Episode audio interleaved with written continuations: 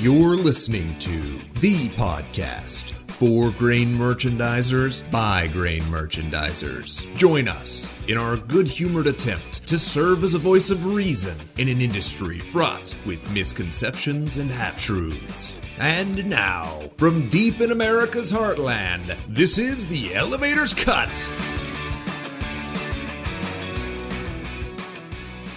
Welcome back to another episode of the Elevator's Cut. I am one of your hosts, Jason Wheeler. And I'm your other host, Roger Gaddis. And today we have our specialist guest we've ever had on. Wow, that's uh, that's a little pressure right off the bat. Ladies and gentlemen, Dan Mehochko. I have been called special before, but that was other situation. And Dan is physically in studio with us. We call it a studio. Most people call it a conference room. We call it a studio. This Tomato, is, uh, tomato. Yeah, it is. It's really nice. I have to say, it's it's one of the nicer studios I've ever been in. We've seen you eyeballing the stack of Pringles over there. we got a TV on the wall. Don't ask us to turn it on because it doesn't work. But you know, It's you there. could imagine. Yeah, I appreciated the fact that you left all the stuff in the main office area unguarded while you two were in this room when I first got here. So I loaded my bag up with whatever I could put in. There you go. Swag. Those uh, 11 year, 11 month old calendars out of here. So, Dad, you you have been called mainly by me as the nicest man in the grain business. And I appreciate that. I you're overdue for your hug for that. so, uh, for those that don't know uh, uh, Dan or familiar with him, we'll, we'll get into that. He'll give you a little background, but uh, Dan has uh, had a quite an impression, I think, in the grain business over his uh, tenure here. I have we talked about earlier, you know, the six degrees of, of Dan Mehoch, Mehochko. You, if you've been in the grain business any amount of time, you know someone who knows someone who knows him. And so uh, we thank you, and we know you got a lot of interesting things to say. So uh, give us a little background. At least I think they're interesting. Oh, yeah, yeah, absolutely. Yeah, it's uh it's the, the six degree thing is what you get when you will not leave the industry. When you stick around, you stick around long enough, you just get to know everybody. That's all. But no, I appreciate you guys having me on and and uh, I'm an avid listener. Uh, I think I was probably the first out of I don't know what you have now, 12 or 15, and I was right up there off the Yeah. bat. So um, but I, I really do appreciate you having me out here. I I have been uh, I think I started in 1990. Actually, I, I went to college for two years, worked in a bank for five, and then went back to college. When my wife got done college, I went I went back. And when I came out, when I was at the bank, this is this is, I was just thinking of this earlier today. When I when I was at the bank, we had a, recording of a guy by the name of Maurice Susi. I think it was I can't remember what the name of his company was, but he would put on a market tape, and I was responsible for doing that. So I would listen, and and and and I was farming already, and family had farm operations, so I was involved in you know the grain side of it then, but not really didn't think I was interested. Well, then listening to that got me interested. Um, and when I went back to school, then I got an ag business degree from Illinois State. And when I came out, I actually went to a small co-op for oh, I think I was there for not quite a year, year and a half. I started a farmer marketing program there. Um, and then I went to work for Continental Grain. And uh, I started in Seneca, Illinois, just down the road from where we lived. Uh, ended up in Chicago trading all the value added products for Continental. Did some, that, that was just a great experience in, in that office and around those people. Um, I, I have told this story to other people, but I would be the vacation replacement guy. So they needed like a CIF trader, you know, or something. Somebody come up, go get Mehochko. He'll come up here. He's, he's an hour away. We'll put him in a hotel. So I'll never forget this story. I, I the first time I go up there, um, guy by the name of John Miller was our wheat tra- was our wheat fob trader. Um, he just was at the BN, just recently passed away. Good dude, really good dude, smart dude, but an intimidating dude, super smart. So I go to the wheat desk. I don't know anything about wheat. We've never grown wheat. I've never handled wheat. I don't know anything about wheat. So I get up there. I'm really nervous. I said, John, I don't know the first thing about wheat. He's like, okay, just trade it. Just trade the position. You're you're the CIF trader for wheat. Just trade it. I go, no, I don't. I don't even know the, the grades of wheat. And he goes, man, I'm not asking you to grade the stuff. Just trade it. And he looks over. He looks over at the corn desk. and goes, what kind of guy did they send me here? This guy's an idiot, just like that. I mean, that was my first day up there. And um, so anyway, we, we got along fine after that, but I ended up working out of the office. I, I uh, traded CIF beans for a little bit, and then I was actually the value added. I did all the value added products.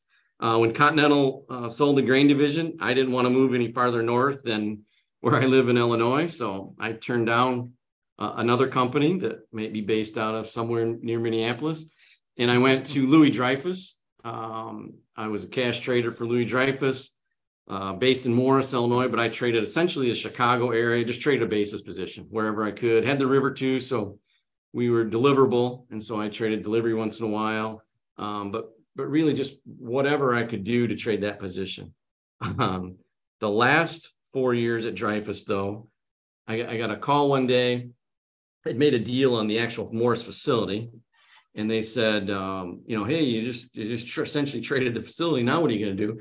And I said, well, I think I'll just trade from home. And that was in the day when nobody did that stuff. So like, yeah, no, we can't do that. Um, but uh, the CEO, Eric Anderson at the time, he said, Hey, Eric needs a favor, which is the, a terrible thing to hear because you're about to do somebody a favor. And, and he said, uh, the North American safety director just retired.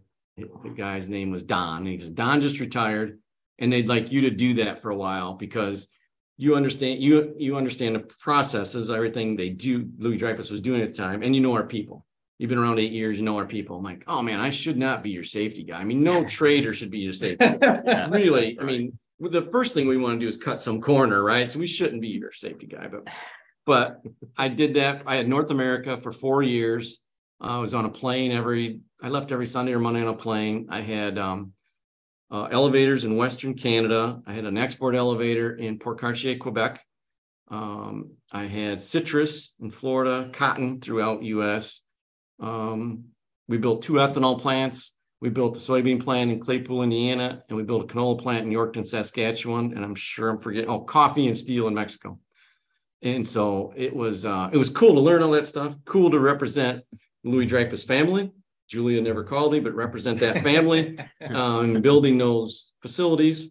Um, but I, I have uh, a wife and kids that I was still am really fond of. I've been married almost 35 years now. And so uh, it wasn't fun being gone that much. And so I gave them essentially a two year notice that, hey, we got to find something different. And in the and at the end of that, uh, a buddy of mine that was in the Growmark system called me we met for lunch one day and he said, Man, I don't know how you do all this travel. I said, I, I don't either. I got to stop what I'm doing. And um, Growmark had a position for a market development person or business relationship person, I guess, at first. So I went down there, went to work for Growmark. I was essentially a consultant to all our um, member co-ops. So I helped them in anything they wanted. If they needed to hire somebody, a general manager, a merchandiser, if they needed um, help analyzing a new facility or a new bin or whatever, we we helped them with that. So I did that for a long time.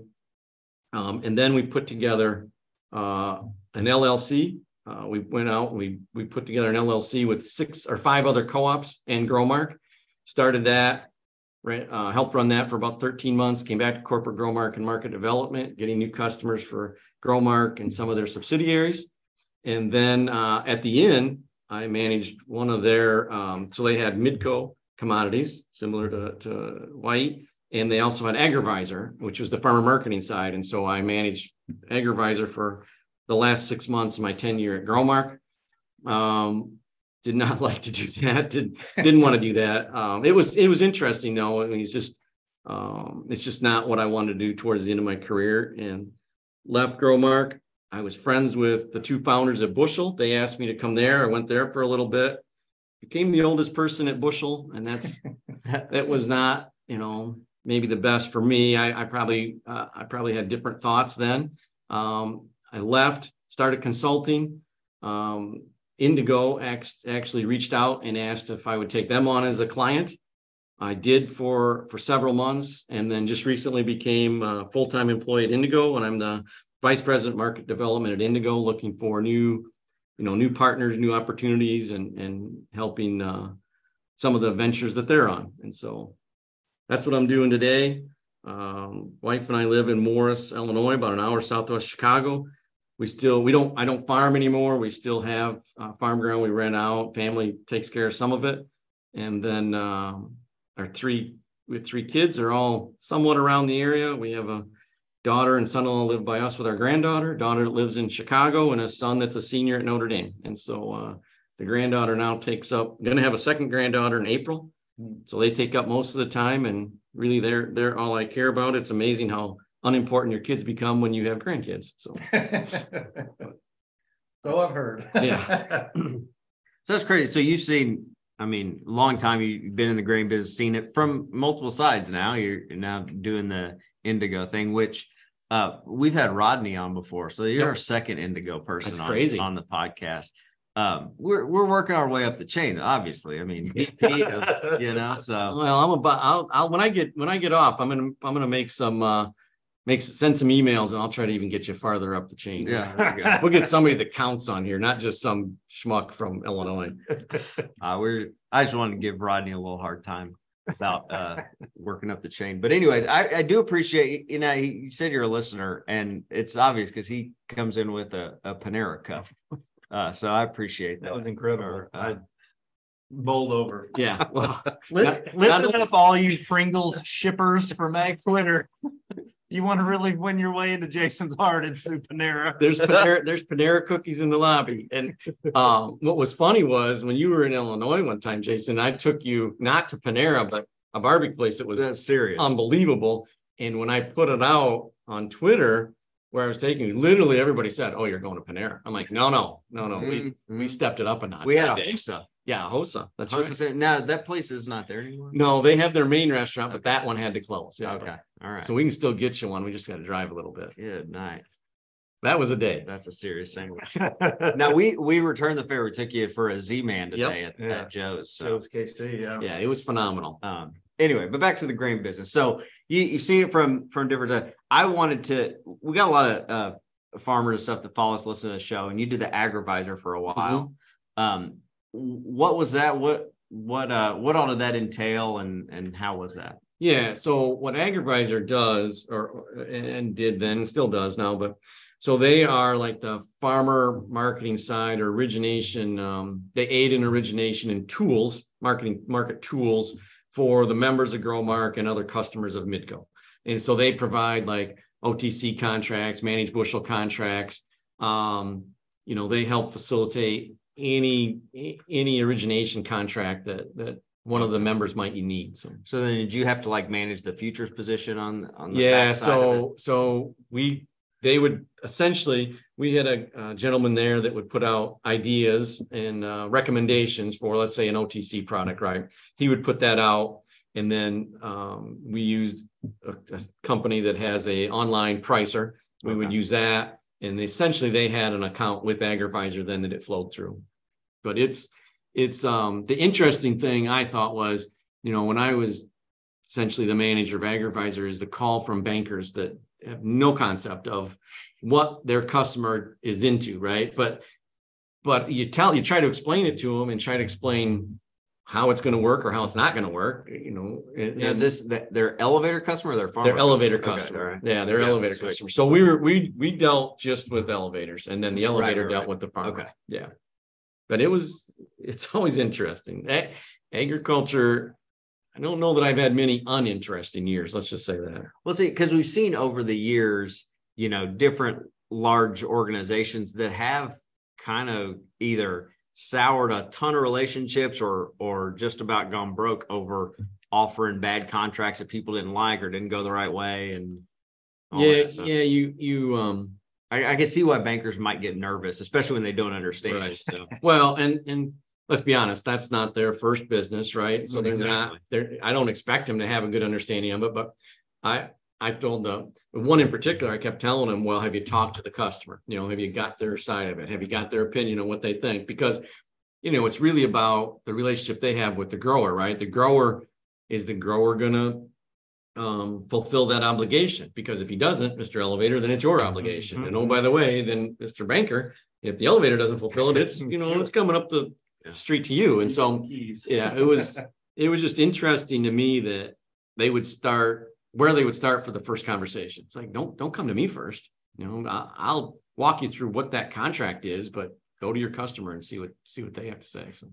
And I don't think that's unusual in our bid. I think that's, you know, when you think of the, the ancillary uh, personnel to our core business, like bankers and accountants and stuff, it's, It's because it's a different language. you Yeah. know, overall. Yeah, I mean, and it doesn't even have to be on the OTC side. I mean, just just look at elevator stories that have been forced to get out of a position because they used a, you know, I I always am amazed, um, not just when I was at Growmark and we dealt with, you know, member other member co-ops, but just my last 30 some years in the business, I'm always amazed when somebody says, Oh no, we don't deal with this bank or this bank, we deal with a local person. I'm like, oh man, Mm, you better get them to a class to get to know basis. You better get them to some, you know, get them an understanding because there's going to be a day when it looks like your position is against you and you're getting margin called like crazy, but the rest of the ag world knows that that's coming, you know, it's going to come mm-hmm. back, but that banker doesn't. He just sees the margin calls going out, right? Yes. And he's going to say, you need to get out of that. And the day he's going to tell you to get out of it is the, the high. wrong day you want to It's get the out. high. Of it. Yeah. It was June thirteenth, a Friday, Yeah. two thousand eight. I know what day that was. so I mean, we've just all heard that too much that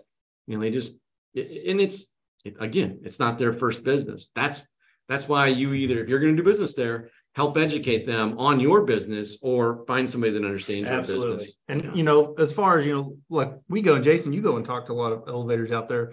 That's been a huge, you know, point of of need over the last several years. You know what Jeff Reardon does for folks is Mhm. having helping to have this conversation with guys because we're in a relationship business and Yep. the lender's the same. And if you've done business with this bank in town forever, you, you'd like to keep doing that, but you need to do it that's not in a way that's not detrimental long term Yeah. for both entities. Exactly. Yeah, I've got I've got some friends of mine that that do some consulting and they were that he reached one of my buddies reached out to me and he said, Hey, I'm talking to this green company, and this was a private. I'm talking to this private, and they they've asked me to help them with some, you know, to analyze the business, to look at the business. And I said, Well, um, are they part of any group that is looking at a whole subset of similar elevators and getting their financials?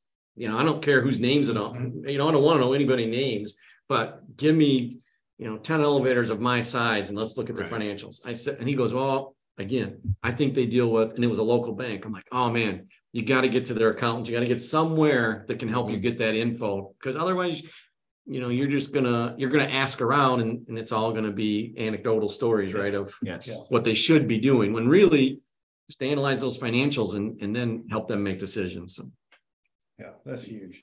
Because if not, like you said, you're just shooting in the dark. Yeah. It's kind of, well, I don't know. I think this or Yeah, and his rates and his rates go higher, right? It, it- it's it's not just commodity prices; it's his rates go higher. I mean, Mhm. it's uh it's going to be more and more interesting to finance these positions.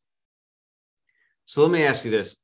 You've been around for a minute or two in this business. What's the thing that um right now, if if we'd have uh, told you the grain business would have gotten to this point that you wouldn't have believed back when when you started?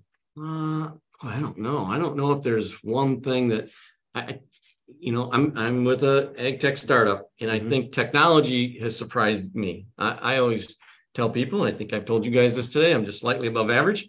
Um, I don't know that I understand all the technologies I see, but I do see that it's changed the industry. Right? It's it's going to make it. It's making it easier to do business now, and a lot more analytics at your fingertips. I mean, I've this is the first time in my career I've spent any time with a data scientist. Oh my gosh, if I could go, I don't want to go back merchandising, but if I did, I would make sure there was a data scientist available to me because the things they can do, they don't know what corn and beans are. They don't care. They do math. I always tell people, listen, I, I have I have been um, somewhat successful, above average successful, only because I'm really good at relationships and I do fat math faster than most people. That's really it. These people, it's in these data scientists, it's incredible what they can do. And the stuff they're they're coming back to you with, it's like, oh yeah, I should have thought of that. I, I didn't think of Mm. that. And they don't know. They just looked at they Yeah. did the math on it, right? Yeah. They, it's crazy. So I think that's that's been a big thing. Um, it's a relationship business, man. It's um that's first and foremost. I always say ag's a big relationship business. Uh commercial brokerage like you guys are in, that's the best, that's the tightest relationship in the business. Um, that's that's the one that's the hardest to ever break up with somebody. That's true. It's, you know, and that's that's good. That's how it should be. Mm-hmm. You're a partner in these businesses, and that's that's what you want your partner to be that close, you know. It's like a second spouse, if that were legal somewhere. How do you find a data scientist? I'm a grain elevator guy. How do I find a data scientist to help? Yeah, me? well, the easy answer for who I work for is to partner with somebody. But I do think that's I do think that's what's coming, right? You're going to partner with groups or consulting firms that have that availability. They're going to have those people. They're going to have programs out there that, you know, you're either you're either paying for the consulting fee or you're paying Mhm. X for the program and it's helping you with Mhm. that. Cool. Um, because it, it's it is I've been amazed at what stuff is uh is available, what information is available way quicker than than than we could ever do it on our own. Yeah, because if you look at, you know, take a, an average elevator out there, they've got an accounting system they've used for years. There is a treasure trove of data in there on when people sell and what levels and, you know, freight, all this stuff. But guess what? It takes a ton of time to mine that stuff. Yep. And so a lot of people don't do it. But there is a, man, if you could get your hands on that information Yeah. and have it come out in a meaningful way, that is powerful. Like we talked at lunch, you know, this is, there's some stuff for buyers and sellers out there that Yep. is huge, huge, would be huge helpful. Yeah, it's crazy. I, I I'll never forget. There was a couple of us sat down in the meeting with a computer programmer. This was probably seven years ago, maybe now. I, I'm just trying to remember. Anyway, anyway, we sat there. This this guy he called it corns and beans. He's a super good guy, but he, he didn't know that's not his thing. Sure. A, and I said uh, we are at that point we were working on kind of brainstorming a, a program that would help us with not only CRM stuff, but this kind of stuff you're talking about, you know, forecasting stuff. And I said, that's exactly what I said. I said, man, I, I want an originator someday to wake up, turn on his computer, and it not only tells him who to call, but it says, hey, by the way, uh, Roger sells 80% of his crop in this range. We're in that range. But oh, by the way, uh, he's listed as Jason's customer, but he doesn't talk to him. He talks to Sally. Mm, So just have mhm, Sally call mhm. and he'll sell her. Yes, I mean, absolutely. that stuff's it's common. I mean, it's crazy, but it's common. And and and I know there's probably people out there going, oh, I don't want something to think for me like that. The heck you don't. I mean, you, want it to be a lot more efficient, right? That's when you like. I don't want. I I don't have Amazon or Alexa or anything. I have an Amazon. I don't have it in my house, right? But everything's still listening. That stuff I'm not in favor of it. But if it can help me be more efficient in my business, I'm all for it. And I, I think if everybody's be honest with themselves, everybody would like to have that. Yeah. And a lot of these businesses, the guy that's been there forever has a lot of that stuff in his head.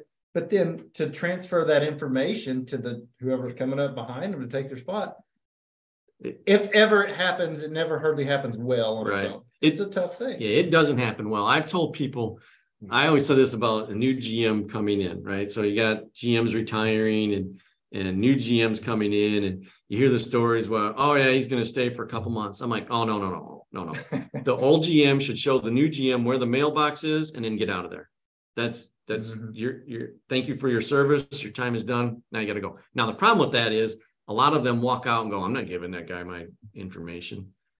Okay, cool, but somewhere somebody has to have some of that. Yeah. Because if not, that's that's a you know a long process of the new guy learning. So if we could figure out that, and and I've said this about merchandisers too, you know, you we've all known people that have been in a certain market for 30, 40 years. They know the market, you know, they everybody's like, oh, he's that's the best merchant. Well, that's because they've been there for so long. You know, they know all the little, they know that so-and-so is going to pay extra this day because of this, whatever. They get all that. But the day they leave, the, the next guy doesn't have that. Right. Well, if that's available technology, the next guy has it. Now I can let the next guy not worry about doing all the math and doing all that. I can let him focus on building the relationship. Then the other stuff comes. Yeah. That's that's big then. Yeah, I can vouch for that. The GM thing. My first job out of college was at a co-op in Louisiana, and I can remember going in there, and the the the outgoing GM coming in and said, "What questions do you have?" I didn't even know what to ask. that's right. he wasn't on the best terms with the board either on his way out, you know. So he wasn't making, you know, you know, laying out the red carpet for him. But if it wasn't for the bookkeeper that had been there just as long as the original man, you know, it would have been a, a huge, bigger disaster than it already was, Yeah. you know. But there's, I mean, that happens all the time Yeah. in businesses. Even even when the transition happens between, say, father and son in a privately held Oh, yeah. elevator, it's the same thing. Yeah, I, if I don't know if they're listening, I'll probably get in trouble for telling the story because the the one guy will figure out quickly who this was. But I I I walked into a co-op. This was a co-op. I won't say where it was, but I walked into a co-op, and I knew the old GM was retiring and that they had hired a guy, and I knew where he came from and everything. And I'd already met him once. And I walked in, and they're sitting at the same desk. They essentially put a chair on the side of the desk for the new guy. And I said, "What, what are you guys doing?" And the old guy said, "Oh, he's going to share my desk with me for a while." And I said, "Really? How old is he?" And they were so mad. And I'm like, I'm sorry, but that, that's silly. You know, that here's a guy in his, at the time he was in his 40s, had been, he'd been with a multinational. I'm like, he's fine. Let's go. You know, he, will be okay. Show him where the post office is in the mailbox and let's go. It's that, you know, learning by osmosis. If you be close to me, Yeah. you will Yeah. absorb all Yeah. of this stuff. I won't tell you everything, but you'll it'll seep in. I my first job, that's what happened to me. My first job when I when I went back to college and graduated, this little co-op, I was replacing the guy. The guy's name is Elmer. And I'll never forget, they hired me and I said they wanted me to start like January 2nd because Elmer was retiring, of course, January, December 31st. And I said, Well, I'd like to come in over the Christmas break so I could learn what this is assistant manager, you know, and I'm like, eh, I'd like to learn what's going on, what he does, everything. The general manager said, That's a great idea. Why don't you come in and you know, Elmer will help you, blah, blah, blah. Well, he never told Elmer that. And Elmer wasn't excited about that. So I came in there and he looked at me and he said, I thought you started January 2nd. I said, Yeah, I do, but you no, this guy, general manager said I'd come in and learn what you're doing. And he looked at me and he said, I'll tell you what, you sit right over in that chair. And when I think there's something you need, I need to show you, I'll call you over here. I said, okay, that'd be great. 3:30 that afternoon, I got up and I went to the general manager. I said, I'll see you January 2nd because Elmer hasn't called me over yet. wow. And, Yeah. but- and that's not an uncommon thing. No. throughout the- I would No. guarantee you, you know, it's, Yeah, it's it's interesting. It's a great industry, but it's interesting. yeah, yeah. Fun, Yeah. even call it. Yeah, let's call it fun. So, so you, you, you've traded from the co-op side, from the, from the larger side and, everything. What do you think? And, and then you've transferred into ag tech worlds and all that. So from the outside, obviously we come from the merchandising side of mm-hmm. things, but from the outside looking in, what are the, th- what's the big, big misconceptions you see out there from people that aren't in it every day Yeah. to, Yeah, they just, you know, I think there's a, um, well, I mean, you guys all know the misconceptions about, you know, where who's making what money and who's doing what. And I mean, it's just, it was always amazing to me. Um, and and I, I, sh- I shouldn't say it like that because when you're not in something, you don't understand it, right? My wife was a dental hygienist for 30 some years. I don't, I don't know anything about it. You know, I, she'll tell me what tooth is what. I'm like, I don't You know. can't remember the tooth numbers? Yeah, exactly. I don't know anything about that. And and she doesn't know anything about what I did. And and which was a joke in our family that we never told anybody what what we did, what I did. Um, but I I think, you know, that that's why it's such a, a important relationship business is, you know, I always felt that I was always commercial to commercial. I that's Mhm. that's what I traded. But I had a good relationship. And so they, you know, I I felt like I understood their position, they understood mine, and and um I never thought that a trade was now I probably made some trades that I had more margin in it than than um, what was normal, but that's because I might have anticipated some move or I might have had a freight position on something. You know, you just never know. But I had a good enough relationship that I, I never once had a customer, you know, think I was taking advantage of them or anything like that. So now maybe they did, and I they just didn't tell me, but um, but I don't think so. So I think I think that's just it, right? I, I always told people like on the farm side, we had a fairly, you know, for our area, fairly moderate sized farm operation. My so my family farm, my wife's family farm. Um, my father-in-law was killed in a grain bin, and then I I merged both operations together and essentially farmed full time while working full time for 28 years, I guess 27 or 8 Mhm. years. And I dealt with one buyer, right? I didn't buy my own grain. Um, in fact, my I would tell my dad what I thought we should do, and he would make the trade because I'd get so emotional sometimes I wouldn't make the trade. I'd second guess myself and I got I'd get caught up in it. So I'd always tell him, hey, I think we should be doing this. He would then call and do it. But we dealt with one one company, but we had a good enough relationship. Um, I was comfortable enough with with my basic knowledge of what we were doing um, that it was fine with us. I'm always amazed that the people are like, oh no, I'll deal with you know several people. Well, I think if you have questions about that side of the, your business, you should try to get a relationship with somebody you really trust and learn more from them. Right? You Yeah. you can if, you, if it's somebody you trust and and that person should they they should want to teach you that they should want to show you essentially their side of the business and, and what's involved. I just think that's really important in, in not just in the grain business, but in any business. Sure. It's, it's I don't know. I, I've um I've kind of considered myself that you know I deal with one furniture per company. I deal with one. I just that's the relationship I form, and that's where my trust is. Mhm. And you know, the alternative is, of course, you're, you're, you don't do that. And then, you know, like if I'm the, the originator somewhere, then I'm always playing defense because the guy thinks I'm always taking advantage. I mean, that's just, Yeah. that's what it comes down to. That's So there's right. a huge incentive to do this. Yep, exactly right. And I and I would tell, you know, originators that as well, especially younger ones, man, develop the relationship first. You know, just don't, you know, don't always come off as you, you know, you're just out there to buy bushels no matter what. Develop a relationship. You become a partner with those customers. That's that's what'll keep you in this industry and keep you in the business. Absolutely. So if you think back, just, you know, at any point in time in your career, you know, we always like hearing good stories from folks, but can you think of any instance, uh, in particular, uh, interesting or crazy story that you could share with our audience Yeah. just from your, your, your travels? They they come and go. As I get older, they come and go. but I, I'll, I'll give you a couple. So I can't remember, was it 90, 98? The Miss flooded so bad. Was that the year 96 or 98? Somewhere in there. The Miss flooded, everything was stopped. Um, every, nothing could get off the Illinois. This, this story is going to get uh, dark for a minute, but then it comes back. Okay.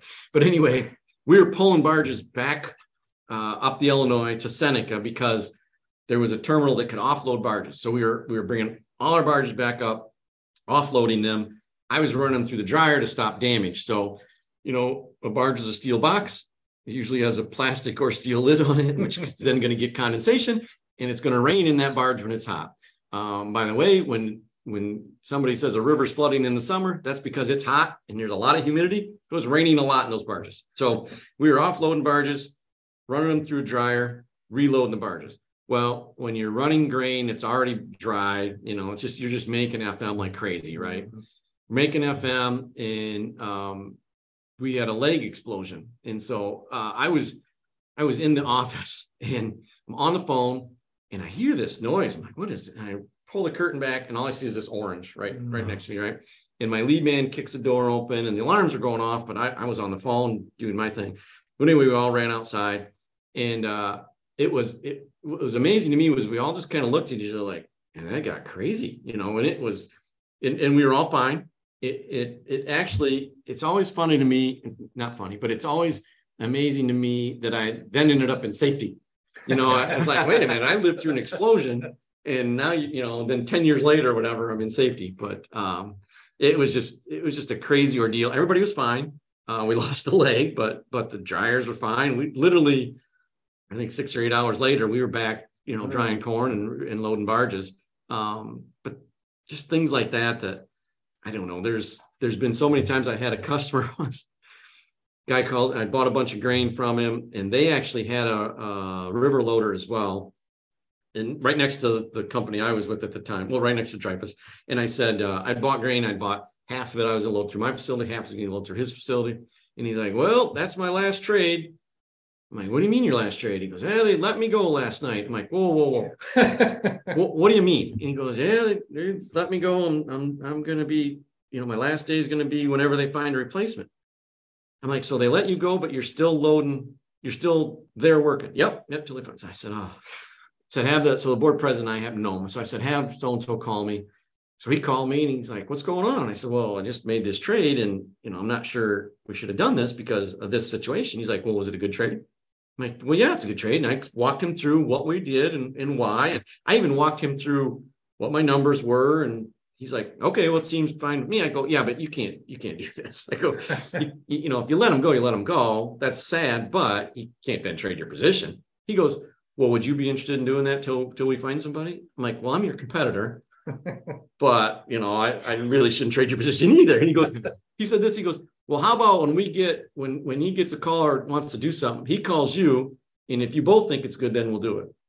And I'm like, oh, okay. And I thought to myself, you know, I guess I have a really good relationship with that guy because he thinks, you know, Dan's not going to gig me. He'll he'll be fair to me. And I, you know, it, it's when I think back and say it out loud, it's like, my gosh, that was crazy. But I do appreciate the relationship I had with them. So they they trusted me to do it, and we did. It We was fine. We um yeah, we they got through. They hired a new manager and became friends with him as well. So It's always interesting to me in the in the, in the on the farmer community side of things.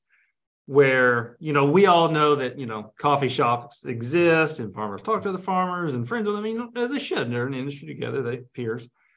But it seems like it's such a surprise to a lot of these guys that merchandisers or elevator managers do the same stuff. Yeah. I, I think it comes off that all these guys are competitors. They hate each other's guts no matter what. And I'm like, that's the rare occasion. Yeah. That's not the norm. You know, I don't know why. You know, I- it's always interesting to me why that's a thing. But then if you say, well, I'm friends with them, they're like, hey, collusion, you know? Yeah.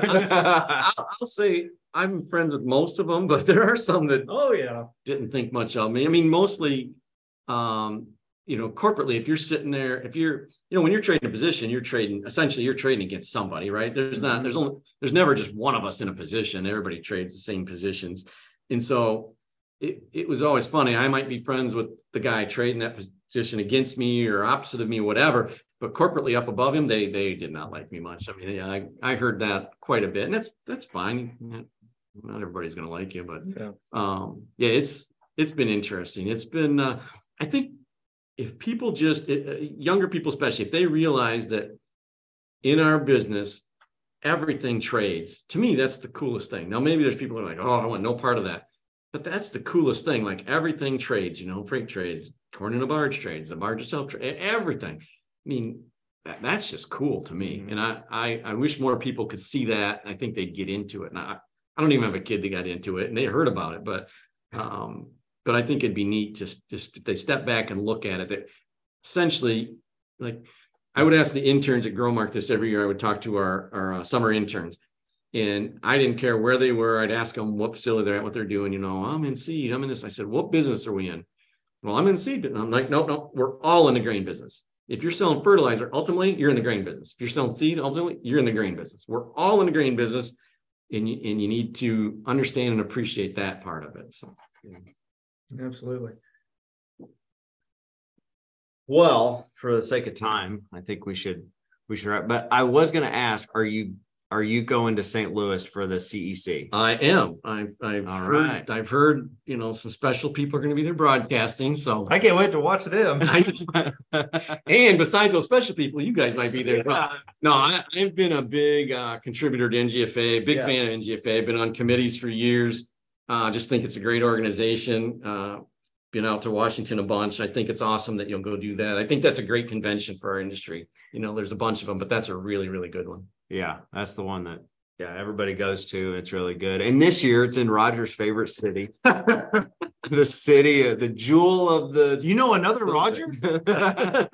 who, who likes St. Louis as well. St. Louis at the Amtrak station where Roger lives practically. And so, anyways, yeah. So uh December 7th is I think it, there's like a reception on the 6th, but Yeah. the 7th, the opening general session, Roger and I will be recording a live elevators cut, hopefully there. But Fingers crossed. anyway, but we'll be at the trade show and stuff throughout the event. We'd love to meet everybody. I'll be there. Dan, But if you're there in the crowd, somebody just please yell stuff out at them. Yeah. something about Panera or Yeah. something. If anybody wants to bring me Panera to get me going, you know, just come on. But uh anyways, yeah, look forward to seeing everybody there. And thanks again, Dan, for coming on. My It's- pleasure. Absolutely. Yeah, I've always I've enjoyed it, enjoyed you two's friendships and everybody at White Commercial. I've had a, Yeah. I know I I uh, have been with competitors at time, but have always enjoyed a great relationship with uh, with everybody at White Commercial. And I think you guys do a really good job, and you do a really good job on this podcast. And and uh, yeah, thank you for having me. Appreciate it. Well, No, thanks. thanks for taking a chance on us. As always, thanks for downloading and listening. And if you haven't already, please subscribe to the podcast and share it with folks you know in the business. And if you'd like to reach out anytime about anything at all or have any show ideas, you can always find us on Twitter at Elevators Cut. Follow us there, tweet at us, DM us, and we'll always respond. Till next time, for Roger, I'm Jason. For Jason, I'm Roger. Thanks for listening to the Elevators Cut. Oh.